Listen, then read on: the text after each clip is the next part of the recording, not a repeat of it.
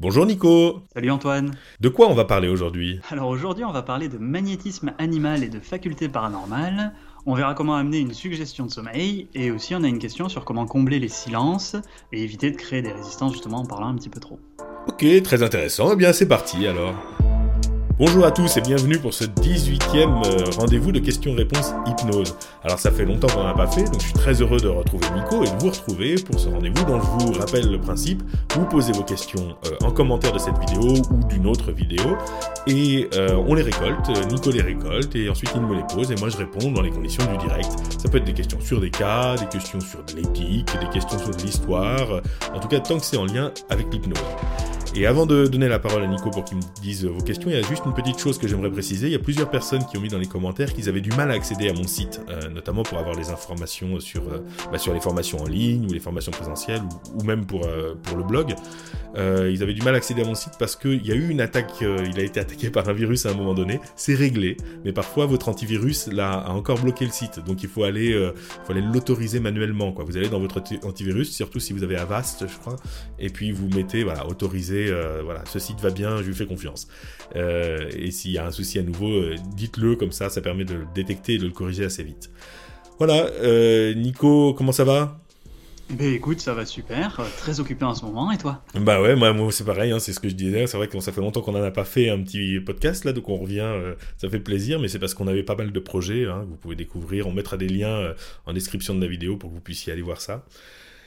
Et puis, euh, bah, du coup, je me souviens plus ce que tu m'as dit tout à l'heure. On commence par quoi Alors, quelle est la première question? Vas-y. On va commencer par le magnétisme animal et les facultés paranormales. Donc la question c'est la suivante, c'est pour les adeptes du magnétisme animal et comme l'a écrit Albert Rochat d'Aiglin, à partir d'un certain degré de transe profonde, le malade voit parfaitement son mal présent et peut indiquer le remède nécessaire. Toi, qu'est-ce que t'en penses? Est-ce que tu crois que l'hypnose profonde peut donner plus facilement accès à notre mémoire implicite, en gros non consciente, pour aller chercher son mal présent et euh, trouver son remède? Euh, alors, il y a pas mal de choses dans cette question. Euh, alors, comme ça parle du magnétisme animal et de Rochat d'Aiglin, je vais commencer par ça, ça va me donner le temps de réfléchir au reste pendant que je, pendant que je, resitue un petit peu tout ça. Euh, Albert Rochat d'Aiglin, c'est marrant, je l'ai cité dans les auteurs euh, dans un des premiers euh, numéros, mais en fait après je suis revenu dessus en disant que je m'étais trompé, je l'avais confondu avec quelqu'un d'autre sur le coup, je sais pas pourquoi. mais c'est notamment l'auteur d'un livre qui s'appelle... Pop, les états profonds de l'hypnose. donc évidemment le titre est assez séduisant comme ça, mais bon le contenu est à prendre avec beaucoup beaucoup de pincettes. Je crois que ça date de la fin du 19e, peut-être les années 1890 et, euh, c'est quand même voilà c'est pas forcément à la pointe de la modernité pour son époque euh, mais euh, y a, disons que euh, il est dans une lignée, en effet, de ceux qui ont continué au 19e siècle d'adhérer au, magnétisme animal dans sa forme d'origine. C'est-à-dire que le magnétisme animal, donc c'est au 18e siècle, cette théorie, enfin Mesmer qui, Franz Anton Mesmer qui, magnétise les gens, et puis il, élabore toute une théorie sur un fluide euh, animal, donc lié à l'âme, animal, ça veut dire de l'âme, qui, qui circule, qui manipule à travers des rituels, des objets, etc., enfin toutes sortes de choses. Et puis, euh, très rapidement, en réalité, très rapidement, de ceux qui l'ont, ces élèves, alors il y a eu Puy-Ségur, etc., qui a, qui, a, euh, qui a fondé l'hypnose en quelque sorte en disant, bon, on va prendre ça, puis on va en faire des, états de sommeil euh, artificiel. Mais très rapidement, il y a une lignée de gens, ça a commencé avec notamment Faria, José Custodio de Faria, alias l'abbé Faria, mais il y avait Alexandre Bertrand, le baron de Cuvillier, etc., qui se sont dit euh, bon, l'histoire du fluide, on va la laisser de côté parce qu'on n'y croit pas trop. Finalement, il y a plein de preuves, il y a plein d'expériences qui permettent d'en douter, de douter de cette histoire de fluide. Euh, par contre, euh, et puis il y avait les commissions royales aussi qui ont, qui ont mis ça en évidence. Euh, la, comment dire, il y a un truc qui marche. Il y, a clairement un truc qui marche quand on fait ses rituels, quand on fait ses passes. Il y a un truc qui marche. C'est pas forcément le fluide, mais ça peut être l'imagination de la personne. Ça peut être ce qui se passe dans la tête de la personne. Donc là, il y a cette, y a cette euh, génération de, d'héritiers du magnétisme animal, mais qui en rejetant l'idée du fluide ont clairement inventé la psychologie moderne. Euh, d'ailleurs, Cuvillier déjà était un des premiers à dire Ouais, d'ailleurs, il faudra changer de nom. Donc, il a proposé des noms. Euh, il a, c'est le premier à proposer d'ailleurs euh, hypno quelque chose. Alors, c'était hypnoscopie, l'hypnomancie, hypnobassie, enfin voilà. Mais, euh, et puis hypnotique aussi. Bon, en fait, le mot hypnotisme, il est revenu avec Braid après, dans les années 40, 50. 1840-1850, mais, euh, mais en tout cas, voilà, il y avait cet effort-là, il y a eu toute cette lignée de gens qui étaient finalement des chercheurs et qui avaient une vision scientifique de l'hypnose. Ils voulaient la rendre scientifique. Euh, et le mot hypnotisme, il est né de chez eux. C'est-à-dire qu'ils ont dit, bon, bah, du coup, comme nous, cette discipline, elle n'est plus du magnétisme, on va arrêter de l'appeler magnétisme, on va l'appeler hypnotisme. Donc, l'hypnotisme est, par essence, euh, euh, la variante débarrassée du fluide, débarrassée du magnétisme. Et, donc, voilà, il y a eu cette lignée-là. Et donc, cette lignée a donné ensuite, bah, Janet, Charcot, a donné Bernheim, a donné ensuite Erickson, et a donné, voilà, l'hypnose scientifique. On voit souvent dans les médias, ça y est, l'hypnose est enfin scientifique, en réalité, elle l'a toujours été. C'est-à-dire que le mot hypnotisme a été donné à la version, euh, à la version de ces pratiques-là, débarrassées de ce que Cuvillier appelait euh, les fausses croyances. Euh, toutes les croyances mystiques, religieuses, ou, ou, ou, en une force invisible qui circule d'une personne à l'autre, comme ça, tout ce qui n'est pas vérifiable. Ça ne veut pas dire qu'il n'y a pas, peut-être un jour on découvrira qu'il y a, mais en tout cas, en l'état actuel de nos connaissances, on n'a jamais pu vérifier ça, tandis que tous les mécanismes psychologiques en jeu, ceux-là, on les connaît, on les explore depuis longtemps. Donc il y a cette voie-là, et parallèlement à ça, il y a une autre lignée qui a continué. C'est-à-dire, il y a des gens qui ont dit, maintenant, nous, on continue de croire au, magnétisme, euh, au fluide, et même à des choses souvent très ésotériques. Et dans cette lignée-là, bah, quand on lit par exemple Donato, euh, le fameux hypnotiseur de spectacle de l'époque euh, du 19e siècle, quand on lit ses préfaces, on voit bien qu'il est farouchement opposé à la vision scientifique, qui défend ça du poté aussi d'une certaine façon. Il y a eu ensuite Jean Filiatre plus tard. Enfin, il y a eu, il y a eu toute une lignée comme ça. Et Rochat Desglin en fait partie de ces gens qui, qui eux, par contre, l'ont carrément emmené dans le paranormal. Quoi. Vraiment, ils y vont sans complexe. Euh, alors plus ou moins, voilà, mais ils y vont. Euh, évidemment, c'est des auteurs. Bah, c'est évidemment, si on est branché paranormal et pouvoir magique, euh, on peut aller se référer à ces auteurs-là. Mais sinon, pourquoi pas On peut y adhérer, mais moi, je, c'est pas mon courant, clairement. C'est clairement pas mon courant. Mais euh, si je situe ça, euh, bon, après, il y a aussi une voie médiane, on pourrait dire. Hein. Il y avait dans les années 40, par exemple, il y a quand même des chercheurs qui continuaient de s'intéresser à la question du fluide, mais dans une vision scientifique. D'ailleurs, Mesmer, puis Ségur, c'était des scientifiques, hein, c'était des gens très sérieux. Mesmer quand il, invente le fluide magnétique, c'est parce que le magnétisme, c'est la dernière science à la mode. Euh, enfin, l'électricité, le magnétisme, etc. C'est très, pour lui, c'est une vision extrêmement moderne. Hein.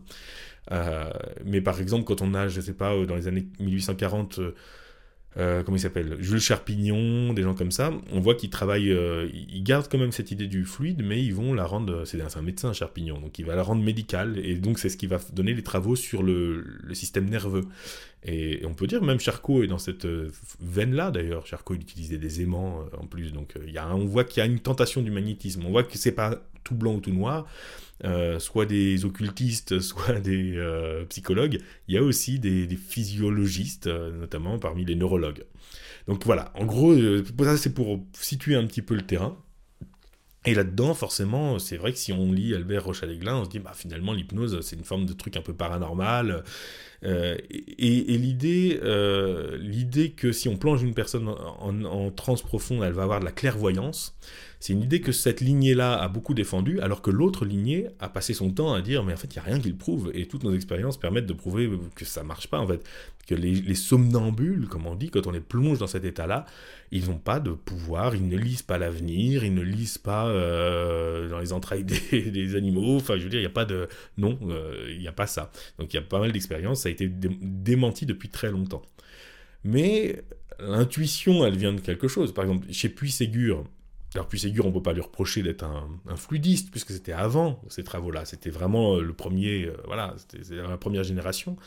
Mais chez Puy-Ségur, par exemple, il y avait cette pratique qui consistait à mettre les gens dans une transe profonde et leur demander bah, qu'est-ce que vous avez comme mal et, quel va être le remède qu'on va vous administrer? Alors il disait parfois, je sais pas moi, telle, telle infusion, vous allez me mettre au repos, vous allez me faire telle et telle, vous allez me faire une saignée, etc.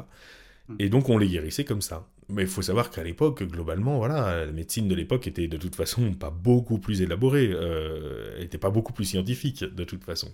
Donc c'était pas, ça pouvait pas, pas, être tellement pire.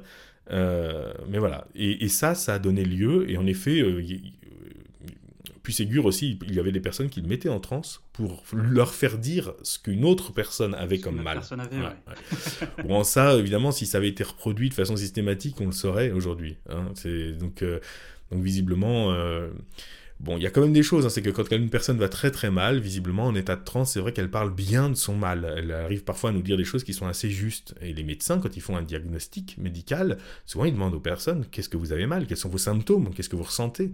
Et, euh, et finalement, on, peut imaginer que dans un état de transe profonde, les personnes vont répondre à ça et donner des éléments qui sont intéressants, non pas pour faire leur propre diagnostic, mais pour que le médecin puisse faire son diagnostic. Donc cette idée, en tout cas chez Puisségur, a été a fait un peu fantasmer les gens. Je pense qu'aujourd'hui, en tout cas, on, vu l'état de scientificité de la médecine, on peut plus compter juste là-dessus. On peut pas juste prendre une personne qui a aucune, qui a pas fait d'études en médecine, la foutre en transe profonde et dire, bah voilà, ce qu'elle dit sur son mal est forcément juste. Euh, d'abord, ça serait très dangereux de le faire. Ça serait vraiment euh, euh, ça serait, on est, on est sur de la dérive sectaire si on faisait quelque chose comme ça. Donc, pour tout ce qui est euh, le mal physique, euh, on va pas faire des diagnostics comme ça. On fait des radios, on fait des IRM, je sais pas, pour savoir si quelqu'un fait des analyses de sang. On, fait, on a, on a tout un, arsenal d'examens sérieux et non, la, trans, la clairvoyance qu'on aurait en trans profonde ne peut pas remplacer ça. voilà.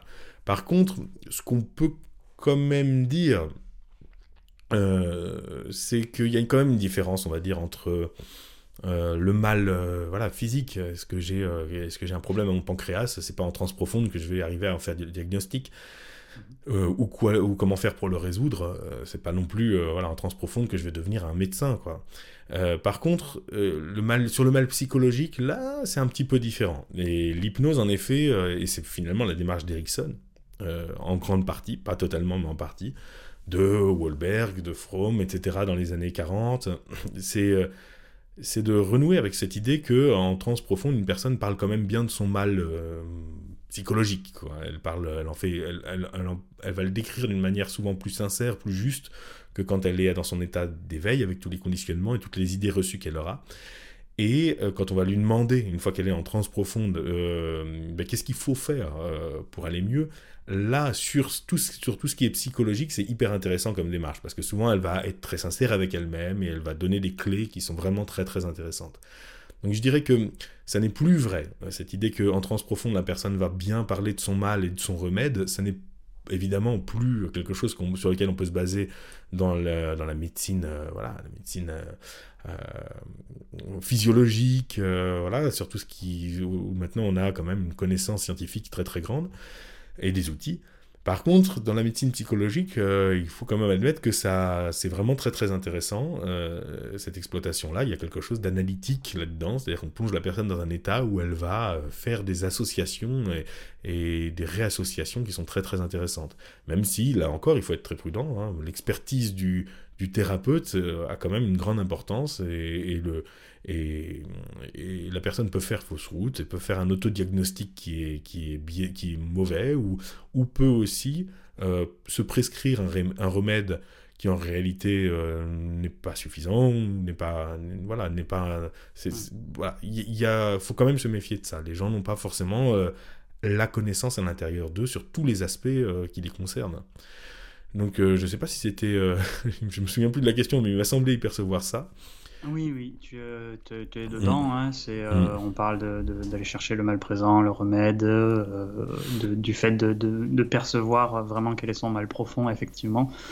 Euh, t'es dedans. Moi, du coup, j'aimerais, j'aimerais compléter un peu. Ça, ça sort un peu de ça. Mais quand tu dis, quand tu parles d'une plus grande honnêteté en transe profonde, qu'est-ce que tu penses de, de, de faire l'anamnèse ou, ou aller chercher, ou d'abord mettre la personne en hypnose avant de lui poser des questions sur ce qui, euh, sur ce qui euh, l'ennuie au quotidien bah, En théorie, c'est excellent. En théorie, c'est vrai que ça serait euh, une très bonne chose à faire.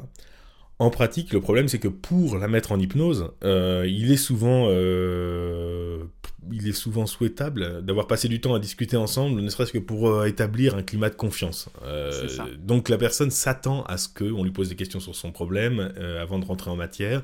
pas toujours, hein, mais elle s'attend et puis ça lui fait du bien. parfois elle a besoin de vider un peu son sac ou elle a besoin de, de, faire de nous un intime en nous, en nous confiant mm. des choses que parfois même son conjoint ne sait pas, hein, très, ou sa conjointe, très rapidement, que les proches ne savent pas. Donc, euh, donc l'échange est quand même aussi une sorte de mise en condition pour l'entrée en hypnose. Mais simplement, nous, euh, à ça, je, je crois, euh, c'est que nous, on doit peut-être choper certaines infos, mais pas se laisser hypnotiser par ce qui est dit à un niveau conscient. L'écouter d'une oreille finalement assez distraite en se disant, hum, on en reparlera en hypnose. Et pourquoi pas, en effet, avoir ce moment d'échange, puis plonger la personne dans une bonne hypnose, puis à ce mm-hmm. moment-là, commencer à rediscuter, lui reposer des questions clés et rediscuter. Et Erickson, euh, vous pouvez relire euh, l'article L'hypnose profonde et son induction d'Erickson, qui est vraiment un article qu'il faut lire, relire et relire. Moi, je l'ai lu pas mal de fois, puis je l'ai relu hier. Et ça faisait longtemps que je l'avais pas lu. Je me suis dit, bah, je, je me souvenais même pas de tout ça. Euh, et, et, ben justement, il, nous redonne le timing, il nous dit que voilà, ça vaut le coup de passer 4 heures à 8 heures en plusieurs séances à, à, entraîner une personne de l'hypnose avant de commencer un travail thérapeutique. Alors bon, il y a d'autres passages où il nous dit que c'est une heure, c'est bien. Une heure d'induction, c'est déjà beaucoup. Hein. Mais en tout cas, ce qu'il nous dit, c'est que le travail thérapeutique, finalement, il commence une fois une hypnose établie. Euh, et c'est pas pour rien qu'il le dit. Donc bon, après, nous, voilà, il y, a un principe de réalité. Euh, on, en fait, disons, une version euh, plus light, mais l'idée, le, principe reste, reste intéressant. Ok. Mais par contre, j'aimerais revenir sur une chose, là, sur les, sur les sources quand même. Voilà, je resitue un peu Rocha Desglins, les différentes lignées, etc. Oui. C'est pour dire vraiment, je comprends ce qui est séduisant dans le côté, euh, dans le côté paranormal, ou dans le côté, euh, dans les pouvoirs qui peuvent être liés à l'hypnose. Mais justement, ça fait longtemps qu'on essaye de dire l'hypnose n'est pas un pouvoir magique, euh, c'est un mécanisme psychologique. Il y a des choses qu'on comprend pas, c'est évident. Mais ça fait longtemps qu'on essaie de dire ça, et on revoit sous plein de formes cette idée revenir que l'hypnose serait un pouvoir magique. Alors, il y a des mots comme l'intention ou ou, ouais, il y a l'énergie, ou, qui, en fait sont des avatars de, des transformations des différentes formes que, que prennent euh, le fluide, etc. Euh, et, et, après, l'argument souvent c'est mais on peut pas prouver que c'est pas vrai. Euh, certes, mais en fait, il y a des tas de choses qu'on... Ou alors on ne sait rien, et l'hypnose... En fait, il y a des tas de choses qu'on sait sur l'hypnose. Il y a des tas d'auteurs qui ont fait des tas de travaux depuis deux siècles. Et l'histoire de l'hypnose, elle existe, et, et, ces auteurs-là, quand on lit euh, quand on lit Jean Filiatre, par exemple, qui est en, je sais plus de quelle année ça date, mais 1905 ou 1915, je sais plus, euh, son fameux livre que beaucoup de gens revendiquent, quand on lit Jean Filiatre, mais qu'on a une perspective, qu'on a une idée des livres qui ont été écrits avant depuis un siècle, c'est extrêmement ringard et bourré de plein d'erreurs. Alors, il y a des trucs intéressants dedans parce qu'il témoigne, il ramène, il rapporte des choses qui sont quand même intéressantes, mais sur justement ses croyances, euh, on peut dire que Jean Filiatre il se plante, quoi. Ou alors on peut dire chacun sa croyance, etc., etc. Mais d'une certaine façon, il manque de culture, il manque de connaissances. Euh, et c'est évident que dans cette filière-là, il y a un vrai manque de connaissances. Donc, euh, donc voilà, intéressez-vous plutôt, justement. On dit souvent soyez ouverts, mais soyez ouverts, c'est-à-dire vraiment, l'hypnose, elle a une histoire, elle a des mécanismes, elle a une compréhension, et, je pense que c'est vraiment important de la connaître. Mais surtout qu'il y a, enfin là du coup, je vais, je vais rebondir sur, sur un livre dont on parle souvent, mais dans l'automatisme psychologique de Janet, il y, a, il y a quelques chapitres qui sont dédiés au paranormal et, euh, et aux études qui ont été faites à ce moment-là. il y a une biographie qui est assez sympa aussi dessus. Bah, euh, Ouais, ouais d'ailleurs, Janet, Janet, euh, Janet, nous montre l'attitude à avoir finalement. C'est-à-dire qu'il a beaucoup de respect pour euh, les magnétiseurs, ce qu'il appelle les anciens magnétiseurs, c'est-à-dire ceux qui ont de mauvaises, peut-être de mauvaises théories, de mauvaises croyances, mais qui de très bonnes pratiques, très intéressantes. Il les connaît très bien et, et pour lui, il nous donne des descriptions euh, très intéressantes. Mais par contre, il ne faut pas prendre pour argent comptant tout le folklore qui met autour. Et donc Janet a une grande érudition sur tout ça, sur les guérisseurs, sur tout ça. Et il écrit en effet de beaux chapitres sur le spiritisme, sur les guérisseurs, etc. Dans les médications psychologiques aussi. Enfin, il y a plusieurs livres où il revient sur ces, sur ces thèmes-là qui lui sont très chers, très intéressants. Et, il, en parle avec beaucoup de tendresse, mais par contre, aucune, euh, voilà, il est intransigeant sur le fait, il dit pas, oui, on ne sait pas, euh, l'univers est plein de mystères. Non, il y a une méthode scientifique.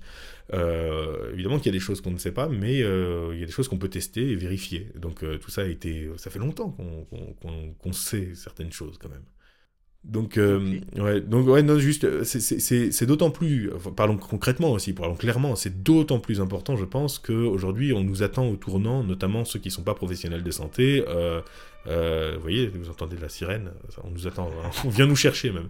Euh, ouais, on nous attend au tournant sur ce genre de choses, vraiment très clairement. Euh, donc même, je ne veux pas dire qu'il faut déguiser nos croyances, mais en tout cas avoir une très bonne connaissance de notre discipline et pas et pas une connaissance à base de je vais chercher au fond de moi ce qui me séduit comme comme idée, mais je vais voilà, je vais chercher dans dans son histoire, dans ses livres, dans ses références pour en parler, pour la connaître quoi, et, en parler mieux que les autres en face telle sorte qu'on puisse pas dire vous savez pas de quoi vous parlez, vous jouez aux apprentis sorciers. Non, je sais de quoi je parle et voilà, il faut, c'est important, on doit, c'est notre responsabilité. C'est-à-dire que si on apprécie cette discipline et si on veut qu'elle survive, euh, euh, notre notre travail consiste justement à bien la connaître et à voilà, situer dans, dans un héritage euh, solide quoi. Voilà. Bon. mettre en doute, mettre en doute dès qu'on peut mettre en doute, c'est-à-dire qu'on va pas aller chercher des, trucs qui vont que corroborer nos idées. C'est intéressant d'aller lire des, des contre-exemples. Exactement. Après, on se fait une idée, quoi. Mmh, mmh, mmh, oui, et puis, et puis surtout, par exemple, on peut se dire oui, mais dans le temps, finalement, on croyait que c'était un fluide. On se rend compte qu'en fait, même dès la fin du, 19e, euh, du 18e siècle, dès, la Révolution, enfin dès les commissions royales, en fait, euh, non, on commence déjà à remettre ça en question. Donc euh, l'histoire de l'hypnose, c'est l'histoire du scepticisme. C'est l'histoire d'une vision, d'une vision débarrassée des croyances en, des pouvoirs magiques. Et du coup, c'est l'histoire d'une pratique de la transe et de la suggestion qui est basé sur une croyance dans les pouvoirs de l'individu, euh, de, sa psychologie, de son psychisme, de son inconscient, etc., de ses ressources propres. Et c'est ça qui est beau, je pense. Je passe à la deuxième. Ouais, avec plaisir. Euh, alors, la deuxième, je suis curieux de savoir précisément comment tu utilises la suggestion du sommeil. Est-ce à la manière de l'hypnose dite rapide, et maintenant vous dormez ou plus permissive, comme euh, et à présent vous allez glisser vers un sommeil hypnotique, vous allez ressentir toutes les sensations qui précèdent le sommeil, etc. etc. Euh, moi je rajouterais peut-être un petit peu euh, à quoi ça sert de suggérer le sommeil en hypnose? Ouais, alors on avait déjà pas mal parlé de la suggestion de sommeil et même du, du, thème du sommeil, mais c'est intéressant, c'est l'occasion de... Là il y a une question qui est plus il y a clairement une question qui est euh, comment faire. Alors parfois j'évite quand même de faire. Exactement. Donc parfois j'essaye d'éviter quand même de faire des, des cours euh, à travers les podcasts, mais quand même, je pense là c'est l'occasion de peut-être de partir dans la technique. Euh, mais à quoi ça sert? C'est une bonne question parce qu'il y a ce truc, je vais pas revenir dessus en détail, on pourra mettre le lien dans la description vers les podcasts où j'en parle déjà, mais il y a ce truc de L'hypnose n'est pas du sommeil. Bon, l'hypnose n'est pas du sommeil physiologiquement, et ça on le sait depuis longtemps. Euh, mais euh, il y, a ce truc de, passer à... Du coup, il faut surtout pas parler de sommeil, et surtout pas suggérer le sommeil. Bon, pourquoi? Quand on dit à une personne, votre main est de plus en plus légère, de plus en plus légère, de plus en plus légère, c'est pas vrai, elle est pas de plus en plus légère, puisque je veux dire, si on la pèse, elle a toujours la même masse, et pourtant, on a le droit de le dire, on a le droit de mentir, ça, s'appelle des métaphores, ça s'appelle des images, c'est un, langage imagé. Donc la suggestion de sommeil, on a le droit. Donc la question que toi, tu, as, que me poses, c'est euh, à quoi ça sert? Ben, ça sert notamment euh, ben, à induire l'hypnose, c'est-à-dire que c'est même une des, des, façons dont on a, enfin c'est une des façons traditionnelles les plus les mieux éprouvées pour induire l'hypnose, c'est quand même de suggérer le sommeil, non pas dans le but d'obtenir du sommeil, mais d'obtenir un truc un peu hybride, une sorte de plutôt un truc qui est souvent entre... souvent les gens disent que ça ressemble à, ce, à cet état entre la veille et le sommeil, quand on commence à s'endormir, qu'on est entre deux. Essayer de stabiliser ça. C'est-à-dire que si quelqu'un dit « Ah mais j'ai pas dormi profondément, j'étais entre deux, je suis resté à la, sur le seuil bah, tant mieux, c'est peut-être ça finalement euh, l'état d'hypnose. En tout cas, c'est un état d'hypnose très intéressant à avoir en cabinet, ça je pense. Il y en a plein d'autres, mais ça c'est... Euh, voilà. Et puis, je, on, avait déjà parlé, mais c'est vrai qu'on se base sur ce que la personne sait faire. Le sommeil, c'est quelque chose qu'elle sait faire, qu'elle a appris à faire. C'est Erickson qui disait que c'est très respectueux de parler de sommeil, puisque c'est utiliser les apprentissages de la personne, les associations qu'elle a fait, les compréhensions qu'elle a accumulées pendant toute une vie sur quelque chose qui lui est familier. C'est pas technique. Le mot hypnose, il est technique. Le mot trans, il est technique. Le mot induction, il est technique. Les mots comme ça, dissociation, c'est technique. Sommeil, dormir, en s'endormir, c'est euh, voilà, c'est quotidien, on endort des enfants, bercé, enfin voilà, il y a tout un vocabulaire qui est, qui est parlant, donc qui est accessible, donc qui est une belle pratique, c'est une bonne pratique. La suggestion de sommeil, ça fait partie des bonnes pratiques de l'hypnose. Mhm. Mais euh, à condition, euh, c'est vrai qu'en fait, ah oui, mais c'est vrai que peut-être l'image un peu sulfureuse qu'on en a, c'est à cause du dormez, justement. Du et maintenant vous dormez. Oui, parce que c'est pas endormir une personne, c'est exiger d'elle qu'elle s'endorme. En plus, c'est c'est euh, euh, c'est un mythe en fait. Il y a pas le sommeil ne peut pas être obtenu immédiatement et l'hypnose non plus. L'hypnose profonde ne peut pas être obtenue immédiatement et même instantanément pas non plus. Et même très rapidement, hmm, pas tant que ça non plus.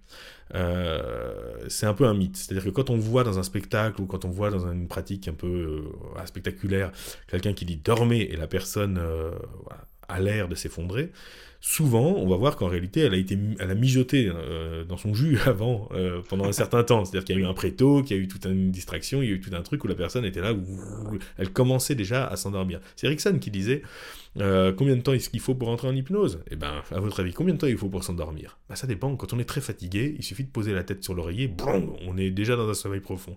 Et puis il y a d'autres jours où on n'est pas fatigué, mais c'est l'heure de dormir, on va se coucher, on ferme les yeux, et puis euh, on attend, et on peut attendre longtemps parfois. Mais il y a un processus. Soit ce processus, il a déjà commencé avant que je me couche, du coup, ça donne un sentiment d'immédiateté, soit ce processus, il va commencer après. Mais il y a toujours un processus.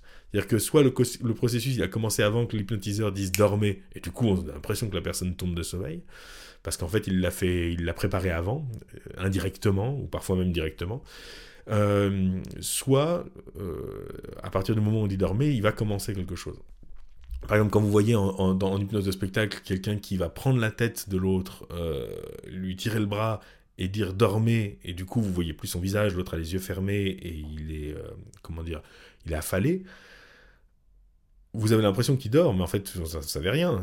Il est juste affalé, c'est tout. Euh, d'ailleurs, souvent, quand on leur demande après, ils disent Ah, mais j'étais très présent, juste mon corps commençait à s'endormir un peu. Peut-être dix minutes plus tard, ça commence à être fait. Euh, mais sur le coup, c'est rarement très, très, très profond. Sauf chez certains très, très bons sujets et les personnes entraînées. Donc, il y a un peu un mythe là-dessus. Euh, par contre, ce qui est très intéressant pour nous, et historiquement d'ailleurs, hein, ce qu'on voit dans quasiment toutes les sources anciennes, c'est euh, un processus d'endormissement. C'est vraiment comme de la même façon qu'il faut distinguer l'induction, nous dit Erickson, de l'état de sommeil, il faut distinguer ce qu'on peut appeler l'endormissement du sommeil. C'est pas la même chose s'endormir et c'est pas la même chose dormir. S'endormir, c'est vraiment un processus par lequel on va changer d'état. On n'est pas dans un état, on est en train de changer d'état. Et dormir, bah, c'est quand on y est, quoi. Même si c'est pas encore un état euh, c'est pas uniforme, il se passe plein de choses dans le sommeil, mais il n'empêche que bah voilà, là je suis, je suis endormi, on va dire. Et, une des inductions les plus classiques et les plus simples, c'est justement de décrire tous les symptômes de l'endormissement. On trouve ça chez Bernheim, on trouve ça chez Erickson, on trouve ça avant, même bien avant. Euh, c'est de décrire les symptômes de l'endormissement, c'est-à-dire le fameux vos paupières sont lourdes. Mais c'est pas juste vos paupières sont lourdes et vous dormez maintenant.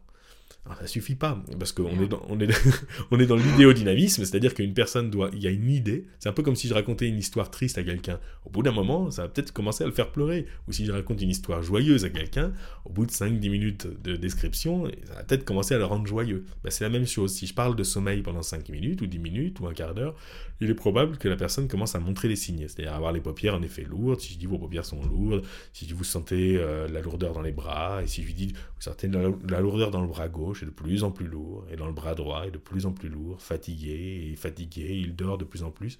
Donc il y a des techniques comme ça très très lancinantes, très ennuyeuses, très avec des litanies comme ça, et notamment euh, passer par tous les symptômes. Donc la première chose, vous pouvez, c'est un truc tout bête, vous vous demandez, ok, quand on s'endort progressivement et lentement, qu'est-ce qu'on ressent Qu'est-ce qui se passe Qu'est-ce qu'on observe? Et puis vous faites la liste, et puis vous donnez cette liste. Vous la décrivez, cette liste, à quelqu'un, avec insistance et avec une voix assez lente et douce. Bah là, vous risquez très très fort d'avoir une belle induction de sommeil. Donc décrire scrupuleusement, minutieusement et extensivement un endormissement. Ça va aboutir pardon, à des symptômes qui sont une imitation du sommeil en réponse à vos suggestions. Et donc ça, ça va, vous aurez quand même le rapport hypnotique. Donc vous aurez quand même cette relation, ça sera quand même exploitable hypnotiquement. Euh, après, il y a un truc intéressant, c'est pas uniquement de décrire euh, l'endormissement, mais même avant, avant de s'endormir. On s'endort parce qu'on est fatigué, donc la fatigue, de suggérer la fatigue, ça c'est très très intéressant. C'est-à-dire que je me dis, non, je ne vais pas suggérer d'abord le sommeil, je vais d'abord suggérer l'endormissement. Ah non, tiens, même je ne vais même pas d'abord suggérer l'endormissement, plus tard je vais d'abord suggérer la fatigue qui pourrait amener à l'endormissement. Donc je peux suggérer la fatigue, euh, donc dire non pas vos paupières sont lourdes, mais vos paupières, par exemple, vous gardez les yeux ouverts et, vous les fixez sur un point et il meurt d'envie de se fermer, mais vous les gardez ouverts, vous fatiguez la personne. Donc ça, c'est les techniques, par exemple, de saturation, chez James Braid, il y avait l'idée que le sommeil était le résultat d'une fatigue nerveuse. Donc il faisait fixer un point lumineux et quand les gens étaient, en n'en pouvaient plus, poum, ils, plongeaient. Quoi. Donc il y a cette idée de saturation, les fascinations, tout ça, tout ça, c'est finalement une façon de, de, fatiguer la personne pour qu'elle finisse par euh, bien volontiers se laisser endormir derrière. Euh, et puis même en amont de la fatigue, on peut suggérer, bah voilà, c'est ça finalement l'effort. C'est-à-dire il y a l'effort, fatigue, endormissement, sommeil. Et ben l'effort, euh, voilà, on peut prendre toutes ces étapes-là. On va commencer d'abord par faire un effort. Ensuite, euh, je vais vous suggérer que plus vous faites cet effort, plus vous êtes fatigué. Ensuite, à un moment donné, je vais vous autoriser à vous endormir et je vais vous accompagner dans ce processus. Et à un moment donné, ben, vous serez endormi. donc voilà une structure d'induction, extrêmement classique mais c'est quand même un truc qui prend un peu de temps et qui est très euh, voilà qui, consiste à rappeler à la personne ce qu'elle sait déjà faire mais le lui invoquer le lui évoquer et l'adaptation à la personne, ça consistera à aller plus ou moins vite en fonction de la personne. C'est-à-dire que c'est vrai qu'il y a des gens qui seront tellement bien mis en condition qu'au bout d'une minute, vous voyez qu'ils mmh. ronflent, c'est bon. Enfin, une minute, quand même, vraiment pour un bon sommeil euh, hypnotique profond, ça me semble juste. Hein. Mais 5-10 minutes, en tout cas, oui. Et puis il y en a d'autres, vous ferez ça pendant une demi-heure, et puis euh, là, enfin, vous aurez satisfaction. Euh, donc, euh, donc voilà, moi comment je peux l'utiliser parfois quand je veux créer un approfondissement, donc plus ou moins, j'en mets plus ou moins, c'est un ingrédient, c'est bon de savoir de l'avoir à disposition pour savoir l'utiliser. Là vous, là, vous avez le droit d'être soporifique, par exemple, d'avoir un ton soporifique. C'est technique, hein, c'est difficile d'ailleurs, c'est très fatigant. embarqué, hein, je te oui. au début. Heureusement que tu as relancé en mode après, vous pouvez parler de ça, c'est vrai que j'étais en train de partir. Je sais pas si c'est le cas des autres, enfin des, auditeurs, mais. ouais, en plus, j'y pensais, je me disais, faut pas que je le dise avec une voix trop soporifique, mais euh, pour le coup, euh, pour le coup, c'est. Ah ouais, mais les suggestions de sommeil, c'est terrible, c'est terrible. Faites des descriptions. Euh, j'ai évité d'ailleurs, je me suis dit, je vais pas trop être minutieux et décrire, mais pensez, les paupières sont lourdes, les machins. Euh, les pensées commencent à divaguer, etc. Si vous commencez à décrire dans le détail, euh, ça marche super, super, super, super bien. Hein. Euh, là, vous avez le droit en plus d'avoir une voix soporifique. Si vous laissez des silences, alors là, vous tuez tout. ça va, ça va clairement, ça va clairement être très plombant. Euh, donc vous avez le droit, vous pouvez, vous pouvez dire, allez, pendant 10-15 minutes, on va juste faire, juste faire, ça. D'abord un peu d'effort, ensuite euh, euh, fatigue, ensuite endormissement, ensuite sommeil profond, de plus en plus profond, et avec des suggestions diverses variées, vous trouvez de quoi dire du coup. et avec une voix soporifique. Vous faites juste ça. Et en plus, ça correspond aux attentes que les gens ont. La plupart des gens, ils s'imaginent qu'un hypnotiseur, il fait ça. Hein. Donc bon, ça, il y a vous, pouvez faire ça. Après, il y a plein d'autres techniques. Moi, j'utilise plein d'autres. Alors, je ne vais, vais pas les donner toutes, parce que quand même, euh, là, je donne des choses qui sont classiques, mais après, il y a des choses aussi qui sont à moi, donc je ne vais pas forcément les donner comme ça, les filer, euh, les filer comme ça. Mais par exemple, des techniques de création de faux contextes, enfin, des, leviers symboliques, enfin, il y a pas mal d'autres choses qui permettent euh, peut-être d'accélérer un peu le processus parfois. Mais bon, il n'empêche qu'il faut quand même le temps que la personne, elle, prenne cette idée-là et en fasse une réponse. Euh, il y a quand même, ça me fait penser en le disant qu'il y a quand même des problèmes à, ça, évidemment. C'est d'abord, un, euh, ne pas trop endormir. C'est-à-dire que parfois, j'ai eu le cas euh, la semaine dernière encore, avec un jeune homme qui, qui, du coup, était dans un état ben voilà, il, lui suggérait le sommeil, ben, il, a fait, il a produit le sommeil. Euh, alors pas du sommeil pas probablement pas le même sommeil que le sommeil nocturne, mais en tout cas il limitait si bien que après même mes suggestions ne passaient plus trop. Alors il y en a qui disent oui, mais les suggestions passent toujours. C'est rien, je demande que la tête aille vers la gauche, elle va pas vers la gauche. Euh, je demande que la tête aille vers la droite, elle ne va pas vers la droite. Je demande que la main se lève, elle se lève pas. Donc il n'y a pas de raison que mes autres suggestions passent. Euh, moi déjà, je veux m'assurer que le rapport passe toujours. Mm. Donc euh, là, il a fallu, il m'a fallu un peu de temps pour le ramener entre deux eaux. Parce que l'idée, c'est, c'est hyper intéressant comme méthode, mais c'est, c'est pour aller encore plus loin que ce, dont on va avoir réellement besoin. Souvent, on va essayer de ramener ensuite la personne un peu entre deux eaux, quand même, dans un état où elle est engourdie. D'ailleurs, il y a pas mal de gens qui disent que ce qui est intéressant, c'est l'état post-hypnotique, dans le sens où c'est au moment où on réveille la personne, là, elle est un peu entre deux eaux, et c'est là que euh, un travail des suggestions peuvent se faire, notamment dans le fractionnement, etc. Donc, euh, parfois, on en a qui, voilà, le problème, il est de, qui dorment trop, ou même qu'on les perde, donc qu'il n'y ait plus le lien, qu'il n'y ait plus le rapport, donc il faut faire gaffe à ça. Et puis un autre problème, c'est de tester le sommeil. Donc chez certains, ça se voit, c'est clair, on le teste très bien parce qu'il n'y a plus de répondants.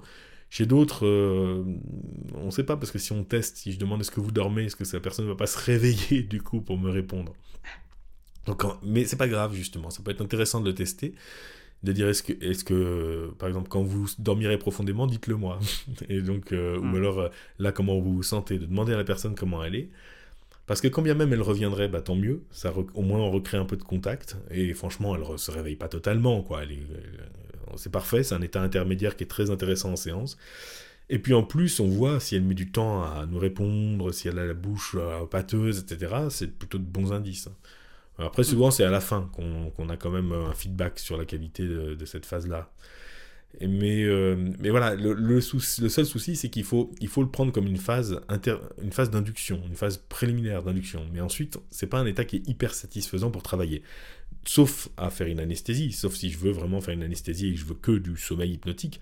Mais traditionnellement, le sommeil hypnotique, c'est une phase d'induction, et après, on va orienter la personne vers un autre état. Donc, soit un état plus partiel, donc on va la ramener entre deux eaux, soit un état somnambulique, mais l'état somnambulique, on a déjà parlé, on pourrait avoir l'occasion d'en reparler, c'est pas rien, c'est pas, du sommeil, et il suffit pas que la personne bouge pour que ça soit de l'état somnambulique, c'est très costaud et c'est très long à induire.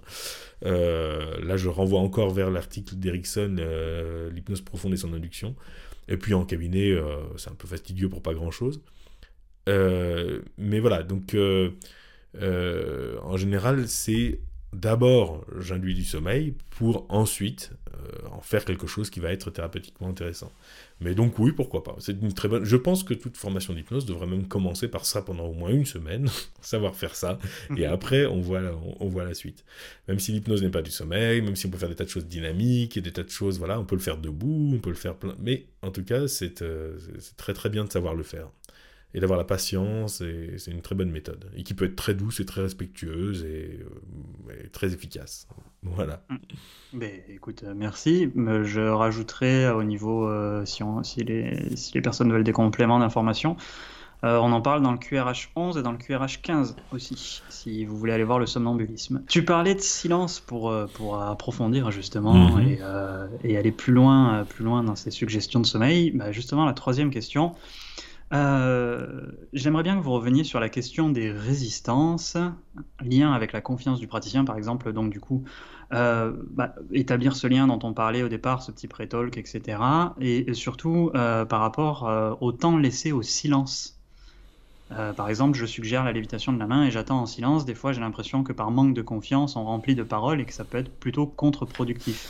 Donc, c'est quoi l'espace des silences, justement? Comment créer le rapport un petit peu pour, pour éviter ces résistances et laisser la personne faire ce qu'elle a à faire. Alors justement, à propos de silence, euh, il y a pas mal de choses dans cette, question, parce qu'il y a la résistance, il y a la confiance. Euh, bon, alors je vais répondre un peu en vrac sur ce qui me vient, hein. euh, mais déjà sur l'idée du remplissage, c'est une, une, question intéressante, parce que c'est vrai que il y a plein, il y a plusieurs façons de remplir, et moi, moi, j'enseigne souvent, pas toujours, mais j'enseigne souvent à mes élèves, surtout en début de cursus, ou parfois pour remettre justement un peu euh, les bases, euh, par exemple quand je travaille sur la suggestion directe, ou des choses comme ça, comme dans un atelier d'ailleurs qui va bientôt se faire, euh, j'enseigne souvent aux gens à enlever le, remplissage. Justement, pour mettre très peu de choses, vraiment suggestion, silence, pour identifier ce qui se passe, ce qui compte vraiment, et ce qui est vraiment le plus important. Euh, cependant, ça pose certains problèmes là aussi. Euh, le silence, en lui-même, il peut poser certains problèmes. le remplissage, c'est quand même un outil, c'est un ingrédient qui n'est pas indispensable, qui n'est pas le cœur de ce qui se passe en hypnose, euh, mais qui, a quand même une utilité, et notamment par rapport à certaines résistances. C'est-à-dire que c'est vrai que, je vais être plus concret, si on met la main d'une personne en catalepsie, qu'elle regarde sa main et qu'on lui dit, voilà, maintenant ce qui va se passer, c'est que votre main va monter toute seule. Ben, vous avez des personnes qui vont du coup la regarder, euh, et puis euh, ils la regardent monter, ils s'en étonnent, et voilà, ça se passe très bien. Mais vous avez des personnes qui du coup, euh, comme on attend silencieusement, vont commencer à se parler dans leur tête, et, à se parler, peut-être à s'agacer, à douter, à se dévaloriser, ou à, dévaloriser notre travail il va se passer trop de choses dans leur tête. D'une, certaine manière aussi, ils sont trop attentifs à la réponse attendue. C'est-à-dire qu'ils regardent trop la main, ils sont trop sur son épaule à la main, en quelque sorte, en train de dire, moi alors, alors tu montes, tu montes. Euh, et, là, ce qui va être vrai, et donc il y a une résistance, une résistance naturelle, c'est pas leur faute, c'est pas la nôtre non plus, c'est parce qu'en fait ils sont trop attentifs à la réponse. Donc là c'est intéressant peut-être de remplir et notamment de faire diversion. Donc c'est vrai que c'est bien de connaître, c'est bien d'être capable de parler d'autre chose pendant ce temps. non pas de non pas de remplir en insistant. Et c'est ça une différence directe, c'est que parfois, souvent, c'est vrai qu'on peut parler trop par manque de confiance. Par exemple, si à ce moment-là, je dis, et ta monte de plus en plus, et elle monte, elle monte, elle monte de plus en plus, de plus en plus, elle de plus en plus légère. oui, oui, oui, elle monte. Regarde, d'ailleurs, tiens, t'as vu? Non, t'as pas vu. Bah si, moi j'ai vu qu'elle montait, elle montait, elle montait, elle montait, elle montait. Imagine des ballons, imagine une corde, imagine des tas de choses. Là, clairement, le message que j'envoie, c'est, euh, en fait, j'ai pas du tout confiance en moi. J'ai l'impression que ça se passe pas, et je flippe parce que ça aurait dû se passer beaucoup plus vite. C'est ce que va comprendre le sujet. Il va se dire, ben, en fait, d'accord, du coup, je suis en train d'échouer, quoi, c'est ça, en fait, ce que tu es en train de me dire. Donc, en effet, il y a un manque de confiance. Là, il y a un remplissage par stress. On voit beaucoup ça en, hypnose de rue. Je dis pas que c'est le cas de tout le monde, et si vous pratiquez l'hypnose de rue, je suis sûr que ce n'est pas votre cas. Mais vous aurez sûrement remarqué euh, autour de vous qu'il y a des gens comme ça, ils regardent partout, c'est là, ils en mettent des tonnes, etc. Et en réalité, c'est souvent un manque de confiance. Ils, sont pas posés, ils sont pas calmes, ils n'ont pas confiance dans leur effet, dans le fait que leurs mots vont faire leur chemin à l'intérieur de la personne et bouh, agir. Et, chaque mot, chaque suggestion est comme, comme une, une gélule, une pilule qu'on fait prendre, un médicament qu'on fait prendre à l'autre qui ensuite va arriver jusqu'au cerveau. Il faut du temps. Et c'est plus ça qui compte, à mon avis. C'est plus le temps que le silence. On pourrait faire des envolées lyriques sur le silence, le silence, euh, mais en réalité c'est plus le temps. C'est-à-dire que si je dis à la personne euh, votre main monte, il va lui falloir du temps pour que la main monte. Et ce temps, soit je peux, bah, je peux lui laisser en silence, soit je peux l'occuper pendant ce temps-là, je pourrais lui faire regarder la télé, enfin ça n'a pas d'importance. Euh, je peux vraiment, au contraire, même si je le distrais, ça aide.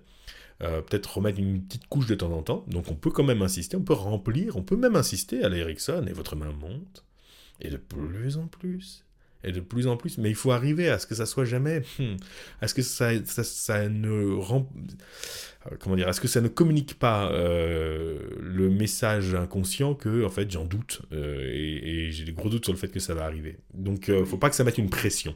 Il y a une congruence à avoir de toute façon. Ça va avec le regard, avec la manière de le dire, avec, le, enfin, avec tout ce que tu fais en, en face pour, que ça, pour suggérer que ça fonctionne. Absolument, c'est le, le, le, non-verbal et le paraverbal, c'est toute l'attitude qu'on va avoir, là, toute l'attitude. Et est-ce que je reste calme? C'est surtout ça. Est-ce que je reste calme? Alors, je peux être rapide, hein, mais est-ce que je reste calme? Est-ce que j'ai... Je... Ah, ça va arriver? Et puis si ça arrive... Tôt ou tard. Oui, c'est le tôt ou tard, c'est ça. Eventually. C'est vraiment tôt ou tard. Euh, eventually, qui parfois j'ai vu traduit par éventuellement dans certains articles, c'est exactement le contraire. Éventuellement, ça veut dire que ça va arriver ou pas, on ne sait pas. Euh, en anglais, c'est vraiment au contraire. C'est en fin de compte, à la fin, tôt ou tard. Euh, donc Ericsson, quand il utilisait ça, c'était vraiment. Après, il n'y a pas d'enjeu. C'est-à-dire, si ça arrive pas, ça arrive pas, tant pis.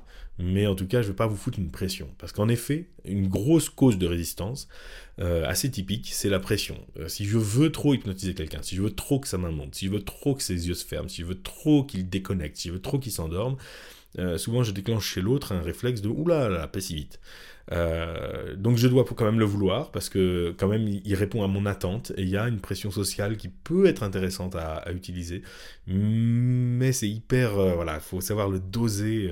donc je lui explique ce qui va ce qui va advenir et puis ensuite je lui laisse le temps. Et c'est vrai que savoir remplir ce temps, savoir l'occuper ce temps, savoir faire des choses qui n'ont peut-être pas autant d'importance qu'elles en ont l'air, ou voir euh, des, paroles, des, qui, qui, sont en fait du remplissage, c'est important. Parce que si on sait pas le faire, on se retrouve avec cet ingrédient qui manque, et tous les gens qui se parlent un peu trop dans leur tête, ils vont être embarrassés par le sommeil. Euh, par, le, par le sommeil, par le silence, pardon. Euh, ils vont être embarrassés par le silence, le silence va les gêner.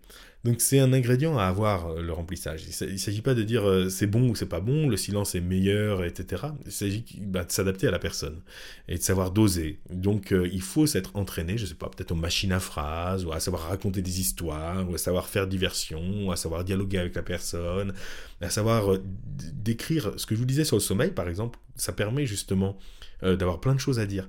Au lieu de dire à une personne et vous dormez, et vous vous endormez de plus en plus de plus en plus sommeil profond, comme disent les dans le spectacle, avec le 1, avec le 2, avec le 3, enfin il y a des tics de langage euh, pas du tout naturels. Euh, au lieu de, de on va dire, de rabâcher comme ça des mots euh, bêtement, et eh bien justement d'écrire, ça permet d'avoir des tas de choses à dire. C'est-à-dire que si je décris tous les symptômes, alors je vais pas le faire, hein, Nico, t'inquiète pas, parce que je vais t'épargner là-dessus. Euh, voilà. Si je décris tous les symptômes de l'endormissement les uns après les autres, j'ai plein de choses à raconter. Et j'ai parlé du sommeil pendant 10 minutes, mais j'ai jamais répété deux fois la même chose. Ou, peut-être que j'ai répété, si je veux. Mais en tout cas, on a, on a, on a dit plein de choses. Ou si par exemple, je raconte... Euh, pendant 10 minutes, je passe en revue des tas de façons de s'endormir, des tas de moments où les gens s'endorment, euh, et, je, passe en, où, je me souviens de plein de moments où je me suis endormi et je les raconte tous. En fait, j'ai parlé, j'ai dit en gros, j'ai parlé de sommeil pendant 10 minutes, mais j'ai rempli. Donc, euh, j'ai rempli ces 10 minutes. Euh, je les ai remplis, j'ai insisté d'une certaine façon, mais j'ai insisté pas lourdement, j'ai insisté non pas en mettant une pression, au contraire en aidant la personne à se forger une idée plus précise et à se plonger dedans. Donc, Remplissage, euh, oui, l'art de remplir, il est vraiment intéressant. Et moi, je pense que moi, dans, mes séances, oui, certes, parfois je fais un truc un peu minimaliste, mais souvent je remplis. Et d'autant plus, soyons concrets, en visio, par exemple. Je fais pas mal de séances en visio, puis je pense qu'il y a pas mal d'entre vous qui, s'y sont mis aussi. Clairement, en visio, si je suis en hypnose et que j'entends plus l'hypno pendant 5 minutes, euh, je peux me demander si la connexion est encore là ou pas. Euh, donc c'est bien de savoir remplir, savoir quand même mettre des mots de temps en temps pour accompagner. Et puis ça berce, euh, surtout si la personne a un casque, c'est agréable euh, parce qu'on est bercé. Mais ça, berce aussi, les mots bercent, il faut quand même l'admettre.